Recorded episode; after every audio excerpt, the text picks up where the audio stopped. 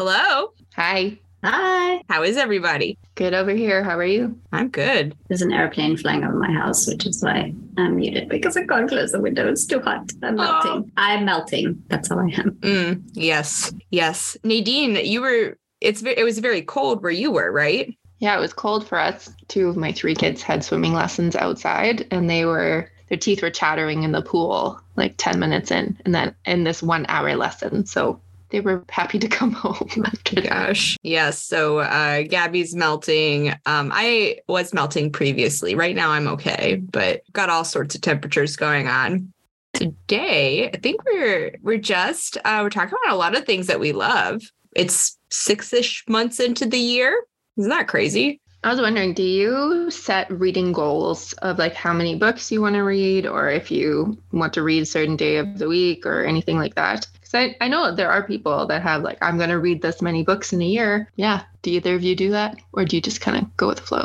I definitely do not do that. I ha- I do have like stacks of books as TB like on my TBR, which just grows and grows and grows. And I have an unidentified, unspecified goal of chipping away at that. But anything beyond that just puts up too much pressure on me. There are definitely books that I think as soon as that comes out, I want to read it and I'll drop everything and do that but otherwise i don't have like a number that i put on for the year or even for like a half year. Yeah i don't really have reading goals either besides just to read some. I think it was i wish i could remember the podcast i was listening to. It was not ours. I'm sorry guys. I know. I'm sorry gabby. But the someone on the podcast said if you don't have enough time to read you don't have enough time to write. And i thought that was kind of interesting because um, the point that they were trying to make was that reading in your genre and also outside of it is essential to your growth as a writer, which I do agree with. I agree too. And I think there's so much that you take in subconsciously when you read that if you want to improve your craft, yeah, I kind of say this, but then at the same time, I wonder how it is for people who learn differently because I am the type of person who definitely has to learn by doing and see examples of it. So if I don't read and see how other people are doing things and learn from that. Like I'll highlight things that I love, but I'll also highlight things that confuse me or things that I think could be done differently. And so I learn in that way because I see how it's being done. But I do know that there are people who can pick up a thing in theory and do it right the first time. And so I do get and I am on the side of like read a lot so that you know what you're doing when you're writing, and also so that you know standards in the industry, in your genre, in you know all that stuff that you need to know. But at the same time, that is stuff that you can take in in theory. And so I wonder if there's anybody else who has experience in not reading as much as is prescribed by a lot of people, a lot of writers, I should say. Well, the thing is, I enjoy reading, so that's why that's why I mostly read, but I have noticed that it does improve my writing exponentially, especially when revising and I'm trying to find different ways to say the same thing.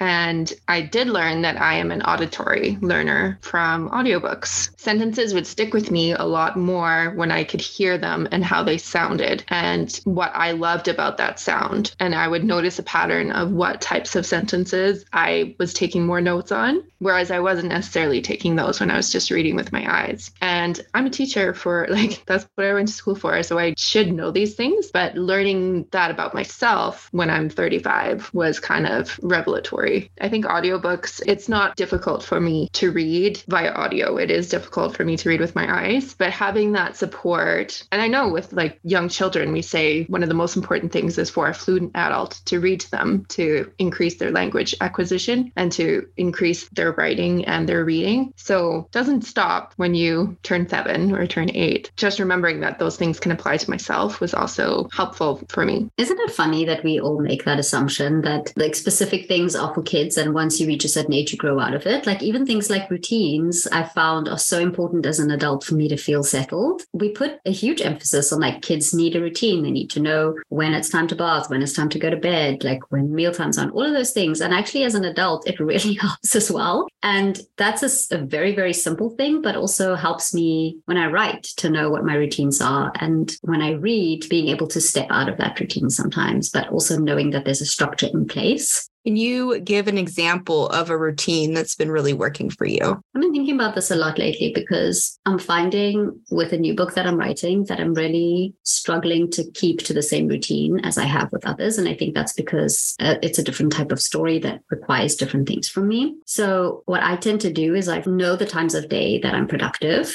And I also know that there's certain things I have to do in the day that I don't have control over. So, there's a certain time I need to leave the house at a certain time. I need to um, spend time doing things for other people. And those are set in stone. I can't change them, but sometimes they fall into my productive hours. So I have to find ways to be productive in other times or otherwise try really buckle down and capitalize on the time that I do have when I'm productive. So that's one of the ways that I am able to draw a routine for myself and know when I need to change it, depending on how I feel. I don't always know how I need to change it. Sometimes I just feel something's off and then I just have to step away, do other things and try keep the core parts of my routine that are important, like make sure that I mm-hmm. eat and make sure that I try to sleep and just the basics, like really, really basic. That doesn't always work because even when seasons change and the days get longer or the temperature is crazy, I feel unsettled. And so I guess part of being comfortable in a routine is mm-hmm. also knowing when you need to adjust that routine. That makes sense. I um I like what you said, kind of pointing towards the seasons. I think there is a book called Wintering, um, which I haven't read yet, but it, it does allude to the practice of you know during the winter people slow down or, or like or even if you think about bears like slowing down hibernating that sort of thing i think that that's kind of an important point that you don't necessarily have to be the same during every single season in spring if that's a time for go go go busy bees maybe the colder seasons or whatever is working for you maybe that's the time that you have to slow down or to look inward i know for myself like my body goes through cycles where like i'll feel myself needing to pull more inward um, to do X thing. So that's a good point. Like it's funny that it's wintering because I'm finding it difficult in the summer just because my kids are all home. And after having them in school and being able to write while they're in school, I've had to figure out a different way to get my writing in. It's easier to get reading in for me because I don't mind. Like I can read and they can see me reading and they don't ask me for things. But if I'm writing every two seconds, mom, can you help with this? Mom, can you help with that? And so I've been trying to get up early in the mornings, which I did, I think, two summers ago to finish my last book. I'm also going through medication changes. And so mornings have been difficult to get up at like 5 a.m. or even 6 a.m. is a bit more doable, but it's still hard to make myself wake up. So finding ways to still do those things that are required of me every day. I am the primary caregiver of our children, but also not sacrificing my creative outlets and then getting frustrated and taking that out on those that I care the most about. It's almost like summer needs to be a little bit more low key and then fall is when the busy will get in and not getting too frustrated that I'm not as productive as when they have school to go to. Yeah, and I think also sometimes that those quiet times or that kind of shift in routine is really important for creativity. And I found that when I let myself lean into those changes instead of fighting them, that when I do come back to anything that I need to do creatively, it works better because I come back fresher, even if the break wasn't intended. I love this. What is refilling your creative well right now? I've been reading some really great books. Today, I actually just started reading one called The Ghost Bride. Have you read that? That sounds so familiar. I don't think I have. Yeah, it is. I'm really not very far in at all. It is by Yangsze Choo. And it's really interesting because there's it draws on a mix of culture which overlaps a little bit with my culture and i haven't looked up properly the history i'm only like one and a half chapters in or something but i sort of read it while i was commuting and thought, oh, as soon as I get a chance, I need to look up the history and culture and background of the story because it's super interesting the way that it's set. It's this girl who has to marry a ghost. And that is part of an actual cultural belief that sometimes spirits need to be placated. And so they have to marry the ghost in order to do that. Or sometimes they marry ghosts to each other. Um, and I don't know fully all of the, the ins and outs of it. So I'm still getting into the whole like research phase of that, but it's super interesting and it's really well written. I know there's the book, right? But there's also a, uh, a K drama too called The Ghost Bride. Um, and that's on Netflix, by the way way. Is it based on this book or are they just two separate things with the same name? I'm I'm like I'm going to go on air and say this and then I'm going to be wrong, but I'm like 99% sure it is based on that book. And then something else that I read very recently that I loved was it was a very quick read. It was a graphic novel called The Tea Dragon Society. Have you read it? No, but that does sound nice. That It sounds is- so cute. It is really cute. And it's these little tea dragons. They're little dragons and they have like the branches and stuff that grow out of their heads that grow tea leaves. And then depending on the type of dragon they are, you like they become your your dragon if you're like a tea master person. There's a different word for this, I'm remembering incorrectly. But you look after it and that's a lot of work and they don't grow very big. But you then harvest the leaves and there's like a special way to brew them and you get all this nice special tea. And but there's more to the story than that. The pictures are beautiful and I won't ruin it for you because it'll take you like 10 minutes to read. I feel like that ticks like every box that I had when you said that. so I definitely want to read that. Somebody recommended it to me when I said I was writing a book with tea magic in it, and I didn't. I, I didn't know what to expect. I just put it on hold on Libby, and when it came, I was like, oh, I wish I'd bought this book because you have to zoom in because I read the stuff on Libby on my phone, and the pictures are so beautiful. And then you have to like move it around to read the little bubbles and all of the bits in the in the novel. My daughter actually is reading a cool book. It's a middle grade, and there are two characters. The girl, her dad, is actually a fictional character. And so what happens is this boy finds her in the library, and she's like coming out of a book. And they go on a quest because her dad's missing, and they like go on these quests into books to find her dad, who is a fictional character. And um, she's like, "Mom, this is just like so cool." It's really like the Land of Stories, which was also going into a book. But yeah, I I have to go find the the title because it's just sort of fun and whimsical and keeping her entertained. Has she read Inkheart? I'm not sure. I'll ask her. She reads a lot of things. Yeah, that one has, um, we'll say, like some similar motifs about story coming to life. I believe it is a middle grade. It's like a pretty chunky one, and then there's um, there's a couple of other books in that series. I want to say it's Cornelia Funke, F U N K E. I might be saying that wrong. I've had a lot of things to do around my house. I know people do spring cleaning, but it seems to be summer cleaning in my house. And it's been a lot easier to get all of those things done by listening to audiobooks. So I feel like I'm still enjoying a book, but I'm also improving my craft while I'm doing these necessary things that have to be changed around my house. And I'm just looking at all the books. I mean, I really enjoyed Fourth Wing. It's a different type of there are different types of stories for different places you are, right? So that was a fun read for me. I just finished The Isles of the Gods by Amie Kaufman. Have you read that? I think it's older. I haven't read that. Me neither. Well, it I think it has like five points of view. And so at the beginning I was like, I don't know because it took a while to get to the inciting incidents. But when you you stick with it and you give it some time, I thought it was really well done. All of the characters have different motivations. And it was just a, a different way because I've never written a story with more than two points of view. So it was interesting to see how that was done and whether readers will trust you to read past the slow beginning. Because, you know, we're, we're kind of told like you have to hook the reader soon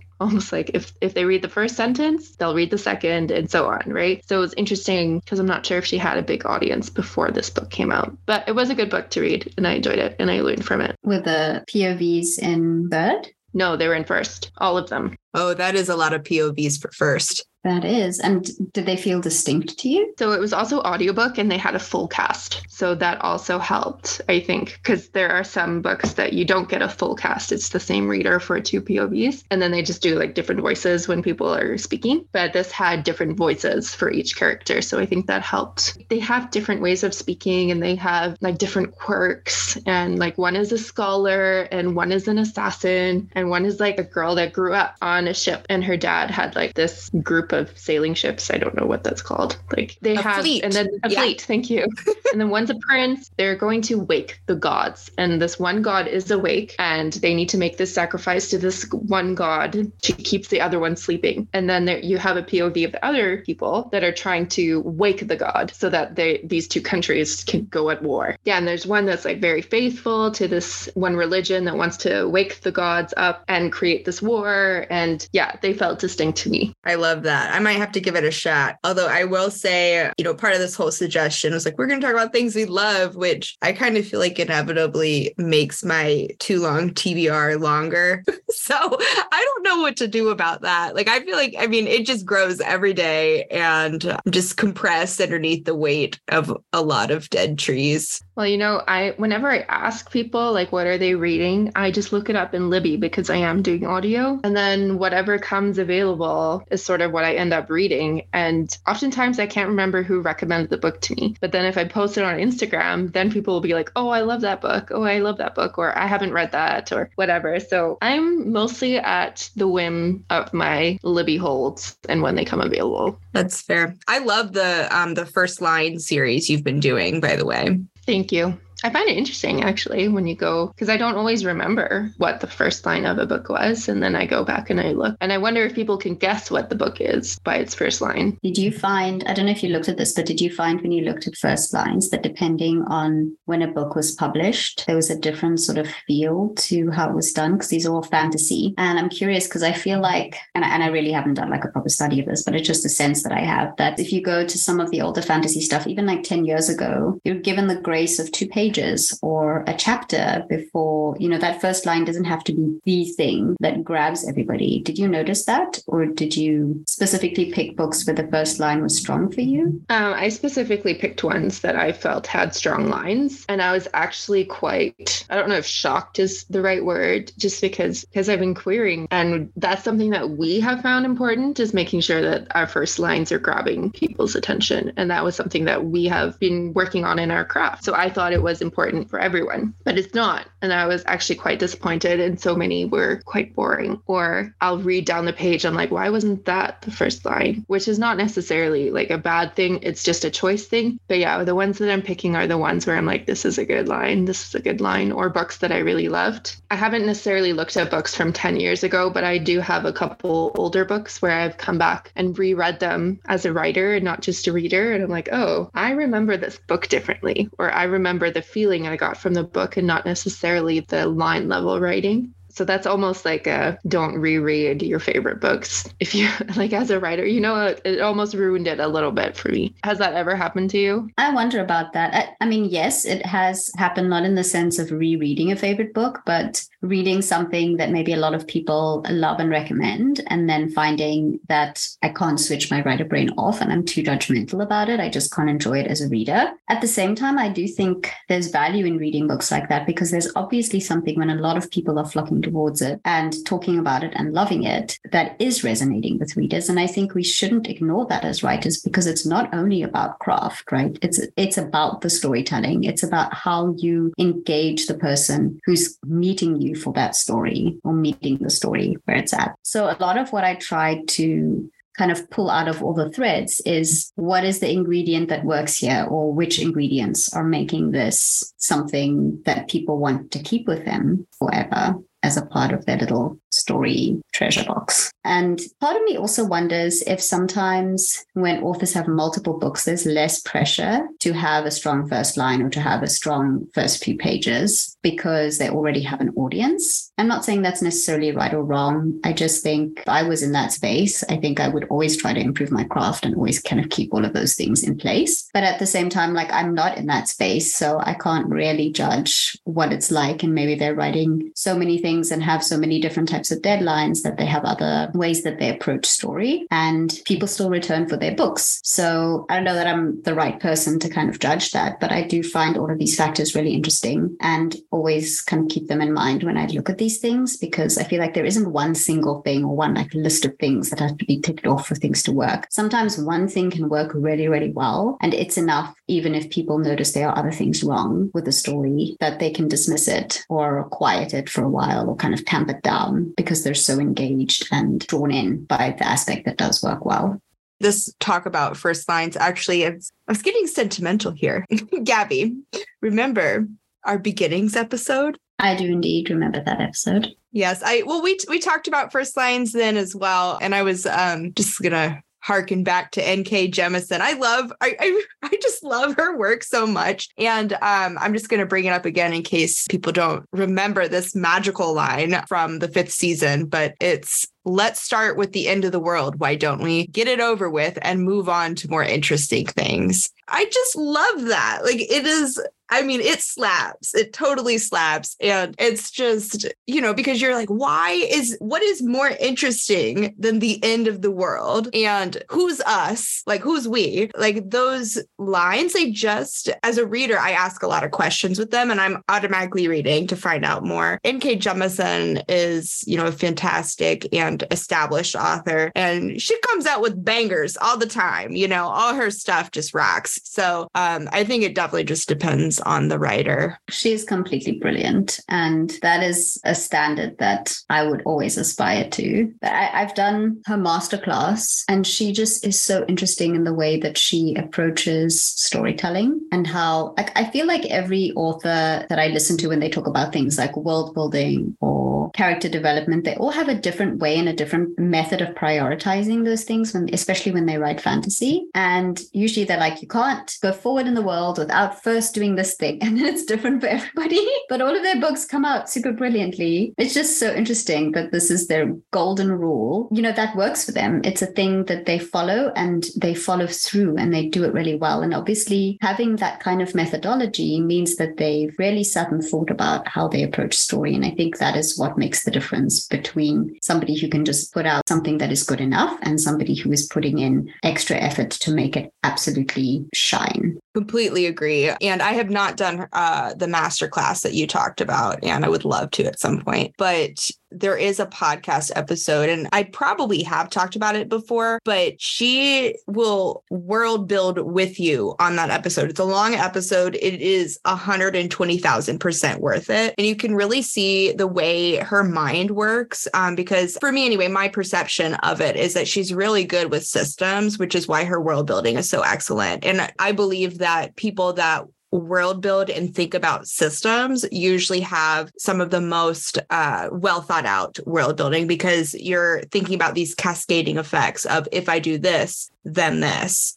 You know, how does this affect this? So I think that that's done very well. So if you're looking for a um, a free resource on that, we'll put that in the show notes. And I have listened to that one, and I will say there is some overlap. I think it's definitely well worth a listen what I think she does really brilliantly is uses her world building as a basis for character development. And so I'll just give a quick example, and she really does this much better. So absolutely listen to the podcast episode. She asks questions about, you know, where is the world situated, where are your lines of latitude and longitude, those sort of things. Because things like just pulling out a simple example, weather, is something that will affect your character think about how weather affects us and affects us in our day. If it's snowing for 90% of the time, then we have to adapt in certain ways. And a lot of that is going to influence, it's going to influence what we eat. It's going to influence how we dress, how we move through the world, what kind of vehicles we drive, how we interact with our neighbors. How far away do we live from people? Do we have to shovel driveways? Do we have pets? Do we have wide roads based on a simple thing like weather? What is the life of my character like? And that's important because it's a question that helps inform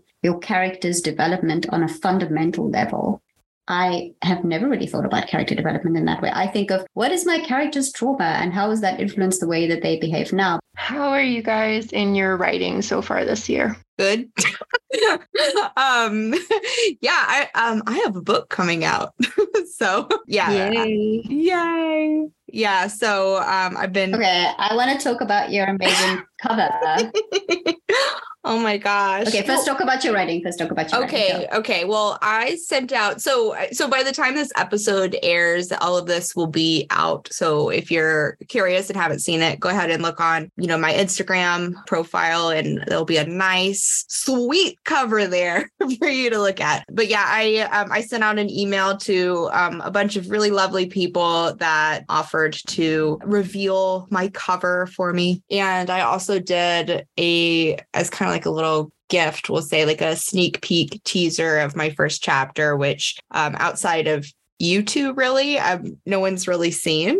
Yeah. So anyway, it was a pretty big deal. And then I had like a really great little acknowledgement section. Did you guys see that? That's my first time being in anybody's acknowledgement. Oh, well, you are the best. so, you both are. I'm so grateful for you both. I really could cry. so no crying. We want to talk about your cover. We, I I'll- pulled it up I'll- here because I want to say stuff about it because it'll be out by this by that time, so I can say it. Okay, Okay. say it.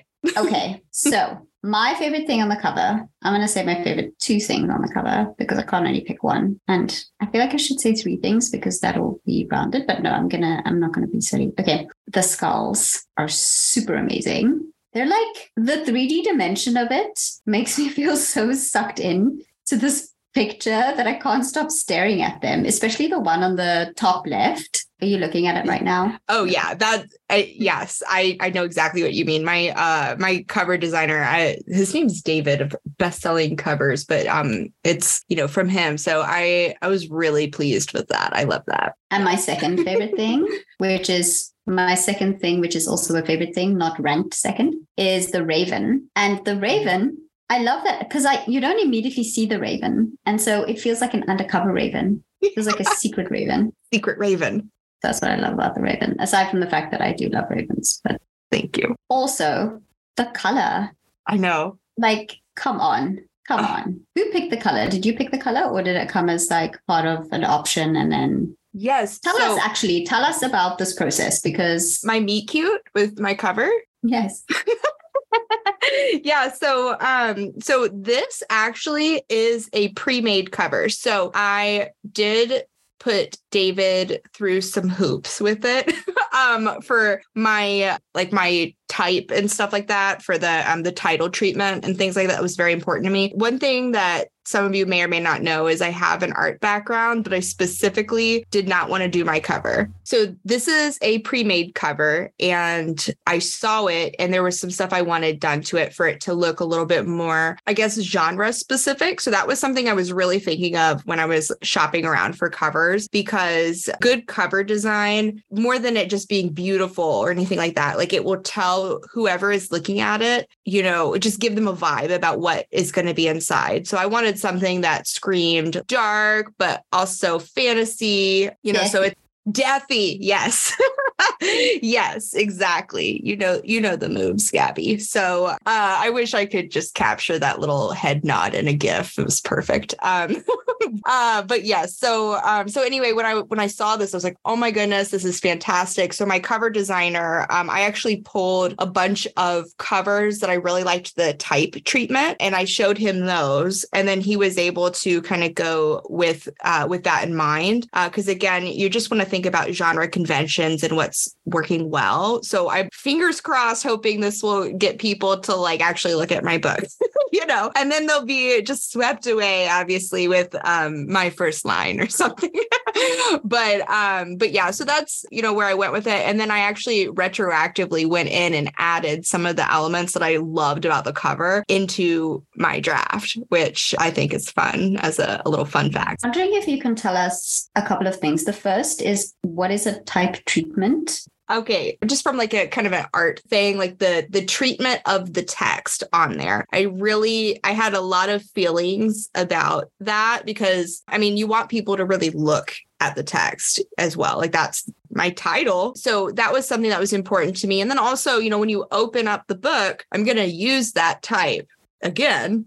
You know, I want it to be good you know i want that to be like yeah this is the thing this is the move i love this you know and that was um, so i wanted something that was kind of bold but had like some elegance to it that could lend itself to either uh, fantasy or romance and i felt like, like he did a really good job with that Speaking of the cover, I also love it already tells me that this is going to be like it is going to be an empire. It's going to be a whole world. And I would like to know if there are planned books coming or if one book, two book, three books. I don't know if that is in the plan already because you are doing indie. So you can make that up. You decide, right? Whereas I think in the pub industry, you kind of have to see how many you sell. So I'd also love to learn a little bit about that. Uh yeah, so I'm thinking of this as an epic romantasy. And uh there's just something about that that I just I really love saying epic romantasy. I think it's so fun and awesome.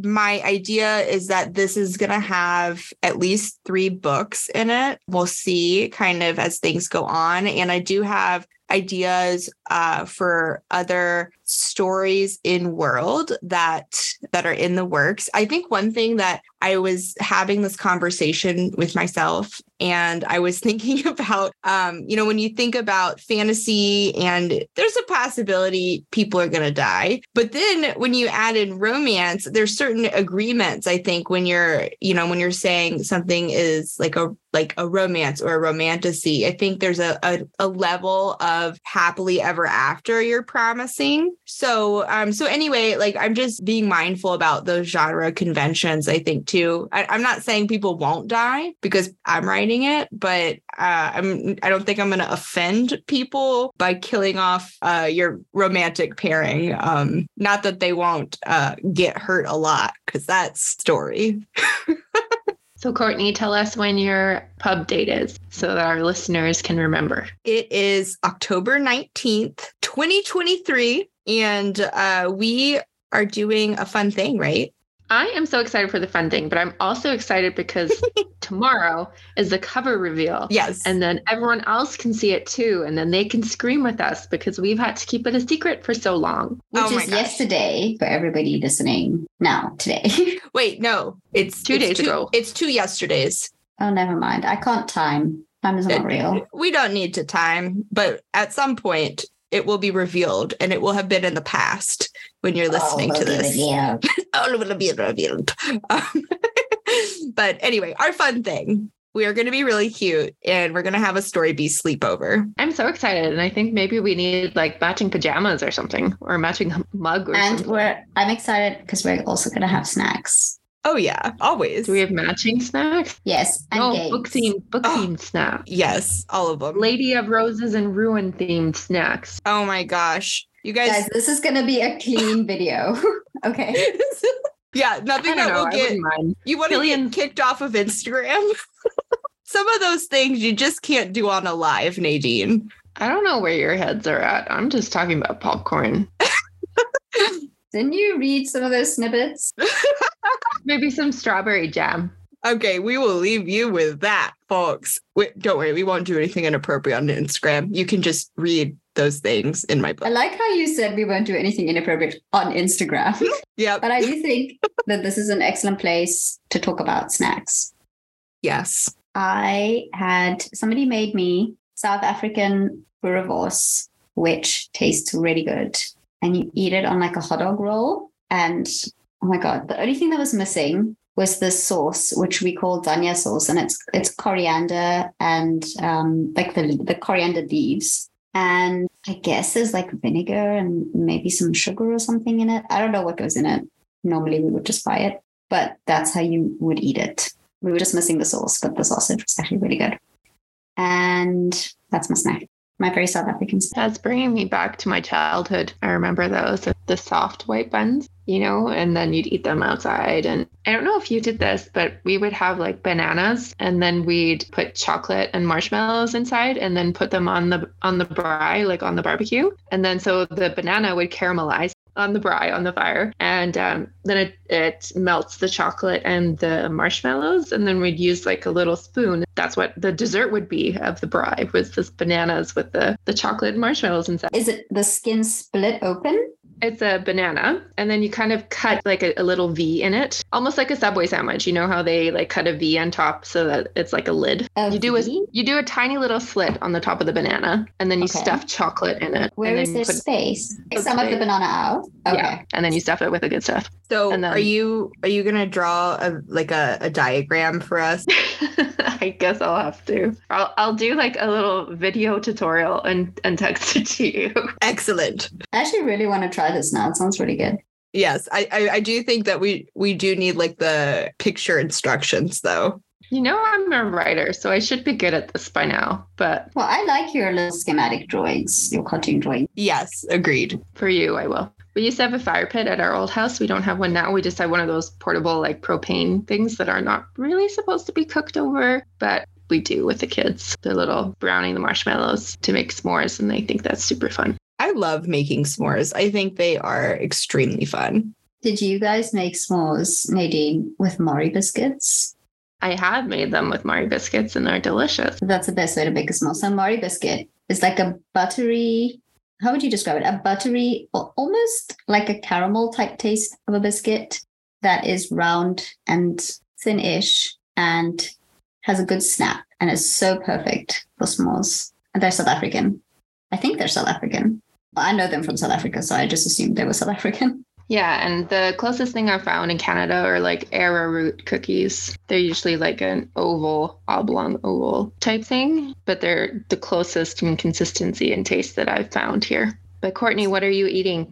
Well, um, at this moment, nothing. The editing would be brutal, I think, if we were crunching. Yeah, so I had this seven layer bean dip that my mom made. I, it's weird. We've been having this isn't like a normal thing for us, but both me and my partner have both celebrated our birthdays early. Me by many many months, him by a couple weeks. But uh, but anyway, we had like a little birthday party for him uh, over the weekend, you know, for family and stuff. And it was really nice. And my mom made some stuff that he just loves. And one of them was this like seven layer bean dip. And uh, she made a, you know, a non dairy version for us. And it was just, I don't know, I love it. And it's something that growing up, she made all the time. And, you know, like for like class events and stuff, when people would just, everyone brings in a dish. So she would always make that and I would bring that in, and everybody would just freak out over this bean dip. And anyway, it's delicious. Do you dip like chips in it? Yes, I like. I prefer the scoops. Those chips, you get a lot of the